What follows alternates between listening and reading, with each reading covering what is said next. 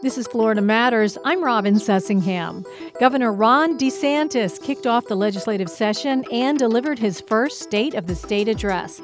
This week we hear highlights from his speech and the Democratic response.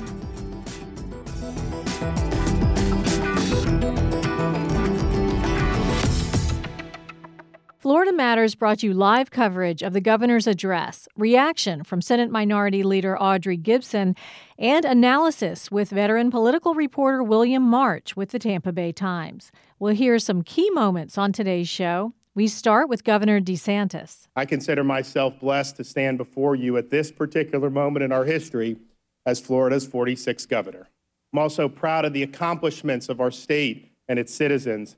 And I'm optimistic that this legislative session provides us with a unique opportunity to advance needed reforms in a variety of different areas that will strengthen our state and benefit the people now and in the future. And having spent three terms in a different legislature, a prison that I call the U S House of Representatives, it's quite a privilege to actually be able to work with a legislative body that has demonstrated the ability to get things done and to lead. Two years ago, the legislature here unanimously passed a resolution acknowledging and apologizing for gross injustices perpetrated in the middle of the last century against four African-American men known as the Groveland Four. The resolution requested that the governor review the cases and issue pardons for these men. Upon taking office, I took action. Joined by our cabinet members, I approved pardons for all four men a few days into my term. We here today are united in insisting that the constitutional protections central to a free society are honored for all of our citizens. I observed during my inaugural address that, in the words of Alexander Hamilton, energy in the executive is a leading character in the definition of good government. In less than sixty days, my administration has taken bold action to address issues that Floridians care about, reorienting our environmental policy around the goal of cleaning up our water, announcing far-reaching education reforms designed to make Florida number one in skills-based education by the year twenty thirty, securing hundreds of millions of dollars for storm-ravaged parts of Northwest Florida, bringing accountability to entities ranging from the Broward Sheriff's Office to the South Florida Water Management District, and appointing three spectacular justices to our state Supreme Court. To the people of Northwest Florida, we pledge to stand with you as you work to rebuild your communities stronger than before, and we followed through on that pledge. I've already traveled to Washington, D C and secured a historic commitment from the Trump administration to provide assistance to the communities that Michael battered. My administration has worked to cut through red tape to expedite relief efforts. And thanks to the leadership of your former House colleague, Jared Moskowitz, we are making great progress. Executive energy and leadership are necessary to meet the challenges that are before us, but they're not sufficient. In a constitutional system with separated powers, we together, the political branches, must work together so that we can build off the foundation that has been laid and set the stage for the future success of our state. Well, how can we accomplish this task? I answer simply, be bold. Be bold in championing economic opportunity. Be bold in protecting Florida's environment. Be bold in improving education. Be bold in defending the safety of our communities. Be bold because while perfection is not attainable, if we aim high, we can achieve excellence. Florida is blessed with some of the nation's finest natural resources. We're the fishing and boating capital of the United States. Our beaches bring millions of tourists to our state each and every year. The state's unique natural environment is central to our economy, our quality of life, and our identity as Floridians.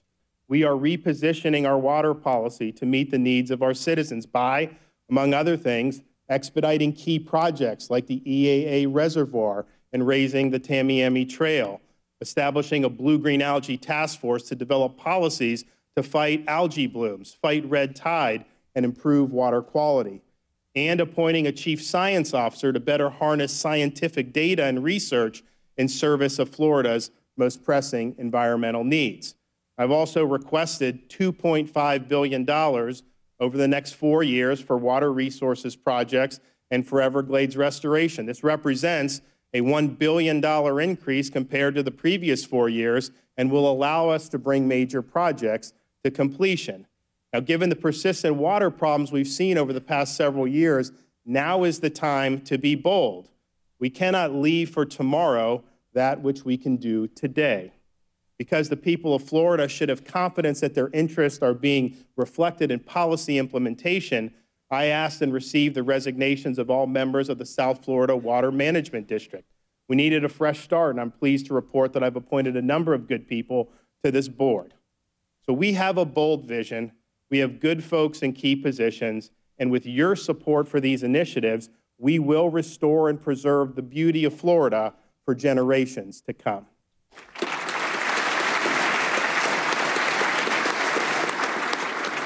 It's often said that states serve as laboratories of democracy, and we are in the midst of a great experiment among states regarding taxation and government spending. The result has been a migration of wealth from states that tax heavily, spend profligately, and regulate excessively to states like Florida that tax lightly, spend conservatively, and regulate reasonably.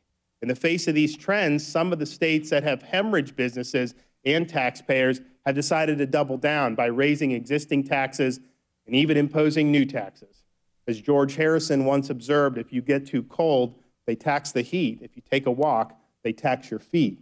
But we are a mobile, highly connected society, and as taxes become more onerous and as the business climate deteriorates in these states, people vote with their feet.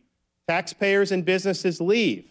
Tax base erodes, and the fiscal situations of these states gets more ominous, yielding massive budget shortfalls. It is a vicious cycle. We won't repeat those mistakes here in Florida. We will always remain a low-tax state, and we will never have an income tax here in the state of Florida.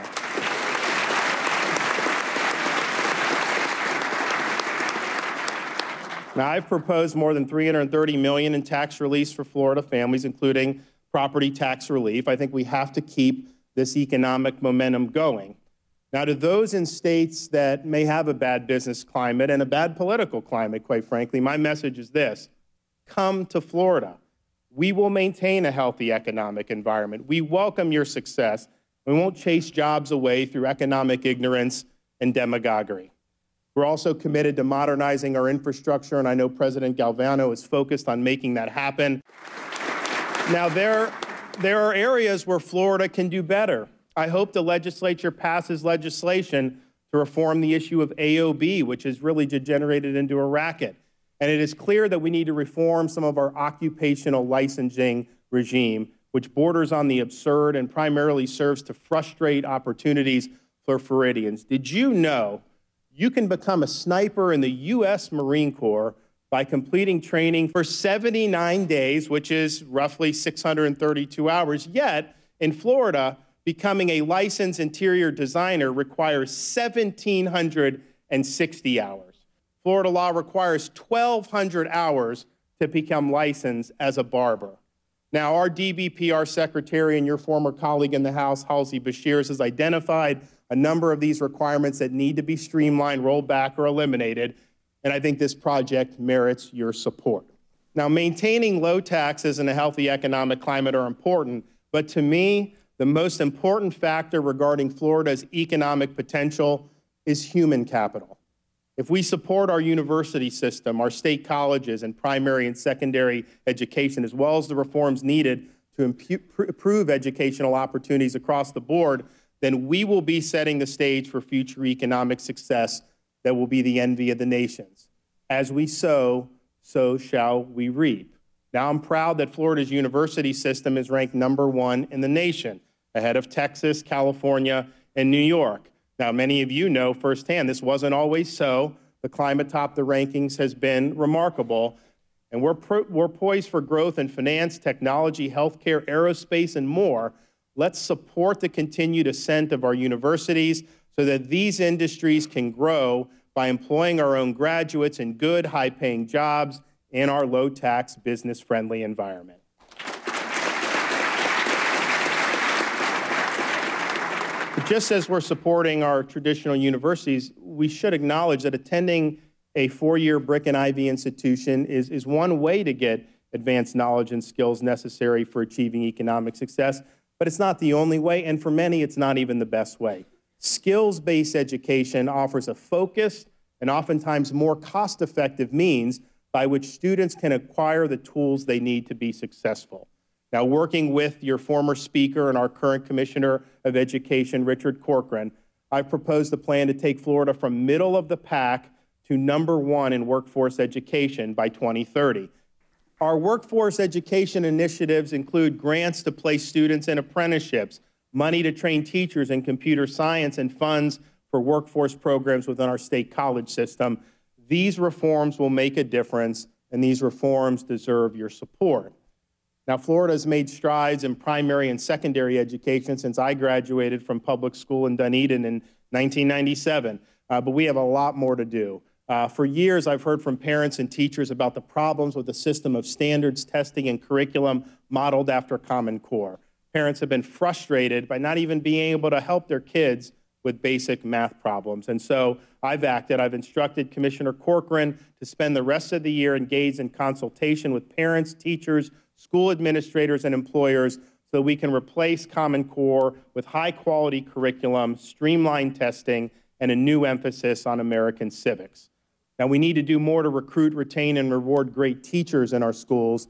And to this end, I've proposed replacing the Best and Brightest program with a revised four hundred twenty-three million dollars program that will reward more than forty thousand teachers with bonuses approaching ten thousand dollars. And we're doing away with the S A T requirement on that, and I think it'll end up being much more fair. I'm also requesting ten million dollars for a tuition and loan forgiveness program for as many as seventeen hundred teachers who commit to teaching in Florida schools for five years. Attracting and keeping great teachers in our classroom should be a high priority for this body, and it's a high priority for me. Education opportunities shouldn't be limited by parental income or zip code. One way Florida's expanded opportunity has been through the tax credit scholarship program for students from low-income families. More than one hundred thousand students, nearly seventy percent of whom are African American or Hispanic, with an average family income of roughly twenty-six thousand dollars per year, are utilizing the scholarship.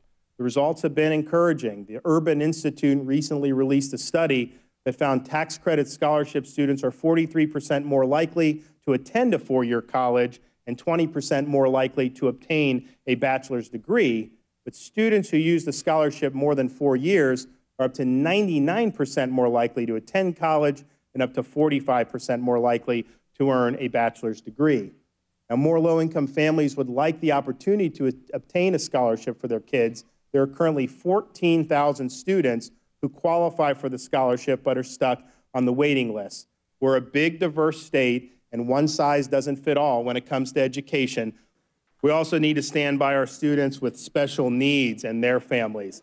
And that means eliminating the wait list of nineteen hundred students for the Gardner Scholarship. The Gardner Scholarship is our way of saying that everyone counts and that these are lives worth living. And speaking of everybody counting, I must say I wholeheartedly reject the callous disregard for human life displayed recently by the governors of Virginia and New York. We will not allow such things to happen here in Florida.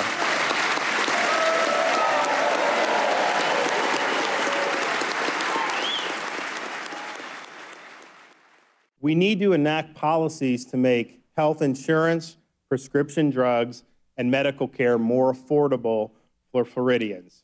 Now, as you're aware, healthcare is being hotly debated at the national level. Just let me say this. Any proposal that seeks to eliminate the private health insurance policies of millions of Floridians is simply unacceptable. Government has no right to take away the policies that Floridians earn through their jobs or that they purchase on the individual market. Now, I want Floridians to be able to purchase prescription drugs from Canada at lower prices. There is an avenue under existing federal law to accomplish this. The president and I have had discussions. He is supportive of this effort and has asked me to plow ahead, which will require navigating an institutionally hostile bureaucracy, as we all know. But I think it's worth the effort because this could save money for individuals, could reduce costs for our businesses, and it can relieve pressure on our state budget. I'm open as well to any ideas that the legislature has to tackle this problem. But one thing is clear, Floridians need relief from the rising costs of prescription drugs. Bringing price transparency to health care can also help reduce costs, and I've instructed my Secretary of A C A, Mary Mayhew, to expedite the price transparency database that you and the legislature have recently uh, mandated. Now, to make the tool effective, though, we need legislation to provide for shared savings policies so that if a patient does shop, they actually receive a personal financial benefit when they choose a more co- uh, cost-effective option. And I'm also supportive of Speaker Oliva's call to foster innovation and competition in our healthcare system. We can't just continue doing the same thing over and over and expecting a different result.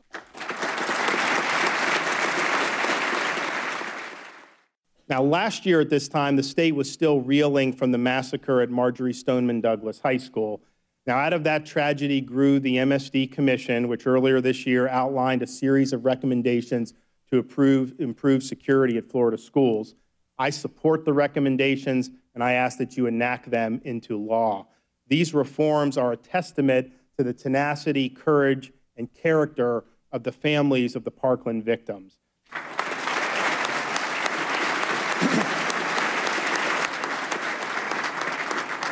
Now, I've gotten to know a number of the families, and one thing that stu- stuck with me is something I've heard a number of them say, that this was the most preventable school shooting maybe in history. When I took office, many of the Parkland families felt that there had not been any accountability at the school district or at the sheriff's office for the string of failures that culminated in the massacre.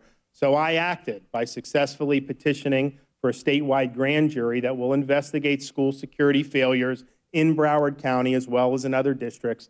I also suspended Scott Israels, the sheriff of Broward, and replaced him with Gregory Tony. Now, this suspension will become before the Senate soon, and the failures of the former sheriff are well documented. Now, why any senator would want to thumb his nose at the Parkland families and eject Sheriff Tony, who's doing a great job and has made history as the first African-American sheriff in the history of Broward, is beyond me. But I judge not, lest I be judged.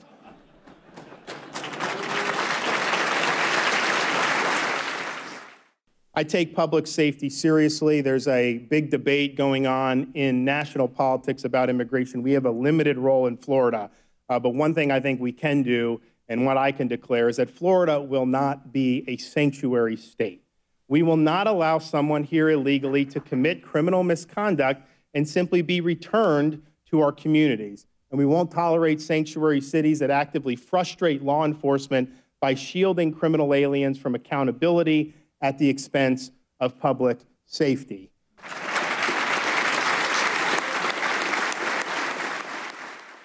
International events usually have a particular resonance uh, here in Florida. Earlier this year, I had uh, a meeting in the Oval Office alongside Senators Rubio and Scott, as well as Congressman Diaz-Balart, about the dire situation in Venezuela. And to the president's credit, he heeded our advice and recognized Juan Guaido as the interim president and made clear that U S policy was that the dictator Nicolas Maduro has got to go. To the Venezuelan exile community here in Florida and to Venezuelan Americans here in Florida, we stand with you and with the people of Venezuela who are seeking freedom and a better future for the nation of Venezuela. We also know that the despair in Venezuela wouldn't be possible without the nefarious influence of the Cuban government and the Castro regime. Now, I applaud the president who just recently allowing the application of Title three of the Libertad Act, and I support additional efforts to hold the Castro regime accountable. I would like to see the Castro dictatorship go the way of Maduro and to someday see a free and democratic Cuba take its place.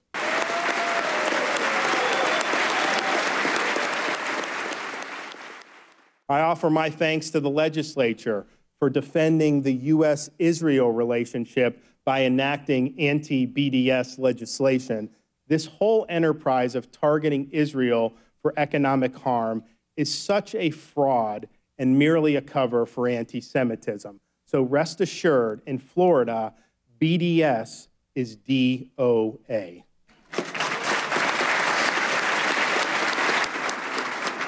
Now, we'll be taking a delegation to Israel in May, and I look forward to furthering the relationship between Florida and Israel on a number of fronts. Let's fight the good fight. Let's finish the race. Let's keep the faith so that when Floridians look back on the fruits of this session, they will see it as one of our state's finest hours. Thank you, and God bless you. Now we'll hear the Democratic response from Senate Minority Leader Audrey Gibson. She applauded DeSantis for some of the issues he addressed in his speech, but said others gave her pause. His priorities on the environment, to clean up Florida's water from all the toxic algae and red tide that killed untold numbers of dolphins and other marine life, sounds great. And his support for, quote, high quality education and being prepared to do, quote, what we must so that each and every student receives such is on target. But there are ominous signs that are rising, signaling that his proposed solutions really aren't new at all. Worse, that many of them are sowing more divisiveness in the legislative process and across our state. The issue is that the water crisis in Florida didn't erupt overnight. It was a process fed by deregulating environmental protections and allowing pollution to flow unchecked over the last few years, and will take long-range planning to fix it. This includes septic tank mitigation. Any efforts to finally clean up our water will have to take the full picture into account by committing the state resources necessary to help homeowners transition away from septic to sewer systems and better regulating discharges and management of industrial waste. Small grants to cities and counties here and there is still a problem in search of a solution. Now let's talk about what a high-quality education does and does not look like. First, the Florida Constitution defines what our responsibility is when it comes to education. Article nine, Section one, in part, says, adequate provision shall be made by law for a high-quality system of free public schools that allows students to obtain a high-quality education. But that high-quality education the governor talks about leaves out the free public schools part. Just as Republican administrations have been leaving out public schools year after year, grossly unfunding our schools, while calling a forty-seven cent increase historic. Our Constitution doesn't mandate using tax dollars to pay for private schools. It doesn't require us to subsidize for-profit charter management companies. It doesn't require us to help build private schools in areas where great public schools already exist. But that's exactly what the governor has laid out and is about to try to do. Using positive terminology like family empowerment, and then moving thousands of our students out of their neighborhood school and into a voucher system, while building privately run charter schools in the same economically depressed areas that have been deliberately left behind, is a bait and switch scheme our children and families do not deserve. Where the accountability and transparency parents seek and expect is already built into the public school system. None of these factors are guaranteed in publicly funded private schools because none of it is required. If public schools aren't being accountable, we can demand it. If teachers aren't performing as they should, or children with special needs or learning disabilities or have unaddressed needs, we can require change because the Constitution is on our side. That's why Democrats have stood up for teachers and public schools, and that's why we will continue to stand up and defend our children. Ironically, while he's reluctant to preserve and protect public schools, the governor is willing to put more guns in them and call it school safety. A teacher armed with a handgun is no match for an assault weapon. A teacher with a minimum number of hours of training cannot possibly hope to respond quickly or accurately without mistakes in the chaos of open gunfire. That's why Democrats oppose arming teachers, because adding more guns won't solve the problem. In January, Governor DeSantis said he wants to create better health care options that put consumers first, address opioid addiction, and fund meaningful mental health care. These goals could largely be accomplished by a single act, expanding Medicaid in Florida. But the governor refuses to consider it, while nearly a million people languish with no place to go for their health needs except the emergency room. Our state is one of the fourteen last holdouts fighting against the Affordable Care Act by refusing to expand health care to tens of thousands of Floridians eligible for coverage under the act. That's why Democrats will continue to push for health care expansion, standing by while thousands of Floridians are denied access to health care and ignored by this administration is not an option. Governor DeSantis likes to use the word bold. Bold future, bold vision, bold agenda. But being bold means being unafraid to break the rules, to defy convention, and to buck any system that leaves any Floridian behind. How bold is it to pack the Supreme Court, the last place individuals seeking justice can turn to, with people who all think the same, and rubber stamp each other's preconceived thoughts?